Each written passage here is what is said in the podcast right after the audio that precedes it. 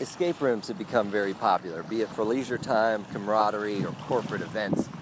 They're appearing on every street corner. This is where you go in with a team and you try and figure something out to get out of a locked room. Well, listen, as popular as they are, they're not for me. I don't have a lot of dreams, when I sleep anyway. When I'm awake, I'm full of goals and ambitions. But when I'm lying down getting rest, maybe a little REM sleep and dreams I forget about, but the only thing I seem to remember these days is a recurring nightmare. When I was a kid, I used to have nightmares about gremlins because that was an awful movie, poor little Mogwais. But now, the only recurring nightmare I have involves something like an escape room. And the way it works is each and every time I'm walking through the mall, when I'm lured by a new store, kitchenwares, men's suits, maybe it's a record CD shop. Remember compact discs and those huge cases they used to come in? Anyways, I walked through the store, and as soon as I go from mall to store, I realized that it was a false front, that it was a facade, and I start falling down a trap door a la Mr. Burns. It's like a slide, it catches me right at the last minute. Boom! There I sit. I stare, look around, and it's full of other captors just like me and a couple of them close to me give me that like WTF shrug. Like, well, dummy, you're here now. And for the rest of the dream, we have to try to scheme how we're going to get our way out. So, I might be really good at these escape rooms because I have a lot of practice, but I'm not going to confine myself like that. In fact, just to tell this story, I had to go to a wide open space just to feel free. Whew! Thanks for bearing with me and my fears. Hey, listen, today we are going to talk about swimming and proposition bets. Don't hold your breath, but it's going to be a good show. But let's try it out anyways today when we all start joshing around. Yo, it's the Di from Thoughts to Myself podcast. Man, I've been thinking about going to an escape room like as a date, but I can't build myself up to do it, and this is why. I watch way too many scary movies and uh, too much news. And you know, escape room seems like it seems like I I've seen a scary movie that starts with escape room. So I'm gonna go in here and you're gonna give me these puzzles or whatever that I got to figure out to get out. So what if you get me up in here and you just decide you're gonna kill everybody? You know what I mean? Like you were saying with the uh, with the front with the front stores. Uh, no. I'm kind of a little too uh, suspicious to be just strolling up into somewhere and, and uh, I gotta figure out my way out. Nah, not for me, bro. Oh, I completely agree. What if they're not making enough money in the escape room off the $12 per escapee? So they decide to put up some killer Facebook marketing, lure everybody in, and then rob and murder them. Count me out. My day job's a little like this, though. People sometimes ask me, so you'll just go meet anybody anytime? Perfect strangers? You'll just show up even at night? Eh, yeah. You're not worried that they're gonna rape and kill you? Well, I wasn't before. But really, I will just show up anywhere, anytime. In fact, I went on a listing appointment a couple weeks ago where the people were really excited to see me. Yeah, come over. We want to talk about selling our home. And everything was fine on the first floor and everything was fine when they showed me around the second floor. And then they said, Go, go in the attic, check it out. Okay, I said. And I went into the attic a little bit. Like, go around the corner. Oh, yeah, all right. No, now go around another corner. And here's where I was just waiting for the zip ties and the Dexter like body bags. So I went around the corner and, oh, good God, it was just holiday gift wrap. Yikes. The lesson of the day came hard and fast unless you're ready to enable change, don't complain about things. I wasn't taking that advice when I started complaining to the local Little League. I figured after four seasons, my son deserved to move up from the minors to the majors. I'm not just a squeaky wheel, he's good at baseball. In any event, they told me the standard answer look, there's a draft and the coaches do what they want. I pushed back a little more, and then they told me the truth. Well, we're not saying yes because we don't even have a coach for this majors team yet. Oh, you don't say. So, release the confetti, drop the balloons. You're listening to the new Little League Majors coach in the Beachside Little League. Yay, me. My wife's so mad. Go team. Talk about bad decisions. My last year in school, I decided I need to finish in four years. This shouldn't take me any longer. So my senior year, I decided to really beef up, be advantageous, and take 19 and 17 credits respectively. Now, this included my senior project in advertising, included a lot of group work. It also included bowling, a class about disc sports, weightlifting, and scuba diving, right? Because I figured these one or two credit classes would help offset all the other real work that I had to do. I was wrong. Weightlifting was at 7 in the morning every Monday, Wednesday, and Friday. That became a chore. Tuesdays and Thursdays, well, that was time for scuba diving. Guess what? I started this in the winter semester. So January, February, yeah, I was in an unheated pool. It was Florida, but Gainesville's North Florida, and I'm kind of a central south guy, so it gets chilly up there, believe me.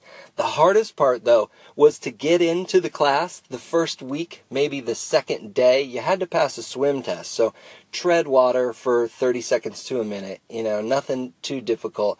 We had to swim an Olympic sized pool, so 50 meters one way. We had to do 400 meters, so eight lengths of the pool, in four different strokes. That was kind of challenging. But the most challenging was the underwater breathing test. This was to swim the entire length of the pool, 50 meters, underwater on only that one breath. So, I watched many people fail. Some people just quit the class right then. Finally, it was my turn. I got in to swim, had my eyes closed, no goggles. I came up when I was out of breath, halfway down the pool, probably 25 meters. So I got out. We were able to do it again. You had two shots. I'm really trying to pack in the breath like you see those those open water divers do. Whatever. I'm stacking the air. I'm getting ready. Somebody says, "Here, try some goggles." It's almost my turn again. Listen, I need these credits to graduate. So to get out of college, which I think is a good idea at this point, if you're in college, stay in school forever. Rodney Dangerfield agrees. But here, I'm in a race against time. So I put the goggles on, I jump in the pool. I'm still smoking like a pack and a half, two packs a day of Camel Reds, Camel Hards, Marlboro, whatever. I jump in, I swim, I make it past where I'd gotten before 25 meters, 30 meters. 35 meters, I really start to lose my breath. I'm struggling. I make it a little further. I can see the end. I still got a couple strokes in me. Well, about 45 to 48 meters, all I can do is really just squirm and flail. But I made it. Two flails away from probably passing out and getting rescued. I touched the end of the pool. I succeeded. I made it into the class. I graduated in four years, and guess what? The real world awaited, and it sucks. Stay in school. Hey, thanks for tuning in. Here's Josh's music review for the week. The Eminem album Revival is hot fire. Of course, take that with a grain of salt because I said Macklemore's The Heist was amazing, and I stand by that. It's a pretty good album, though it does have some gimmick tracks on there. Yet to hear anything else that I'll stand behind. Though, I may be a little biased as a whole because I also really enjoy Blizzard Man, MC Paul Barman, and even Snow you know? Seriously though, the Eminem album is good. He's always been one of the best. His rhyme scheme is technically precise and that carries over here. You've got to be a fan though, and most of the people in my life are not. So I haven't tuned in to Mr. Mathers in a while. Great to hear him on this newest album. It seems like he's talking to his mom again. His daughter's all grown up. His ex-wife probably got run over by a high-speed train somewhere in South Florida. But other than that, well, even including that, sounds like things are going great. Here's to you, Eminem. Here's to you. To all the new parents out there, it's hard, I know. I think we've all Googled selling a healthy baby, but stick with it.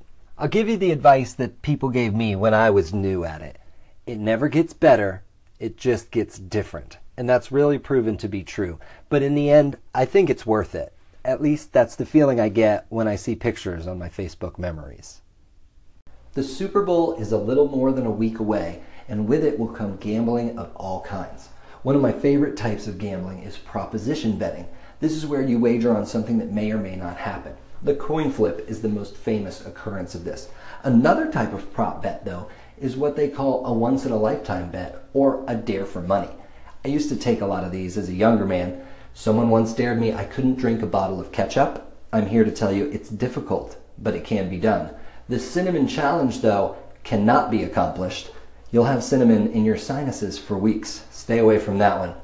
One of the most famous proposition gamblers around was Amarillo Slim. He won the World Series of Poker in 1972. He's in the Poker Hall of Fame, but it's proposition gambling that made him near and dear to me. In one event, see, Amarillo Slim, he wouldn't make a wager he didn't know he could already win before placed. So at one point in time, he challenged tennis champion Bobby Riggs to a tennis match, with the only caveat being that Slim got to choose the paddles. When the day of the match came, the secret was out. Slim had practiced for a month with cast iron skillets, and he won the day, game, set, and match. Another challenger, a ping pong champion, said Slim could choose the rackets again, and he practiced with cast iron skillets. Well, on the day of that particular ping pong challenge, Slim went over to a Coca Cola vending machine, grabbed two glass bottles, emptied them, and handed the man his racket. Went on to take his money while playing ping pong with Coca Cola bottles. Oh, we should all be as crafty as Amarillo Slim. So, if your kids ever seem genuinely interested in you and they start asking questions like, hey, Dad, what was the name of your first pet? Oh, hey, that's cool. Where, also, where did your parents first meet? You don't say. And back in high school, what was the name of your best friend? Yeah, they don't really care. They're just trying to crack your internet security questions. Or you could thank me right now. Way to go, Jesse. Man on the spot. But hey, be careful when you're looking up.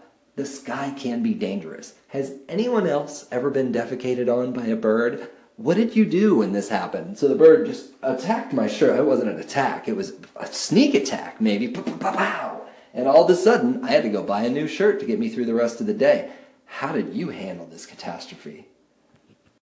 Hey, Josh Killjoy here. I'd love to tell you about a time that I got completely crapped on. I think I was 16 years old at the time, and I was on a date at SeaWorld. SeaWorld is a lovely place, although it's a little preoccupied with sea gulls that swim around overhead. And I was there on what was probably the third date, the awkward date where everything tends to become real and I had a tank top on. We were walking around, and uh, my girl who was with me was about uh, shoulder height to me. And as I turned in slow motion, I watch a seagull turd from the sky land on my bare shoulder, but then glance off and splatter all over this young woman's face. and it didn't go well from there. Uh, I think she stared at me in darkness, wiped it off, and and never brought it up again. Too humiliated. Too humiliated to move on. Killjoy. Out. Horrifying. But of course, this show isn't about awkward high school dates. If it was, we'd have material for years. Instead, we reminisced about my fears along the seashore, talked about holding your breath underwater, and Amarillo Slim, the great proposition gambler. You know, I'm sure it's Amarillo Slim, and I've just been pronouncing it like a fool, but that's bound to happen again. Keep in mind, this show isn't about me and my awkward situations. Oh, wait, it is. But we'd love to hear about yours as well. Thursdays, I usually talk about some sort of trouble I got into on the road. We'll see if that trend continues the next time we all start joshing around.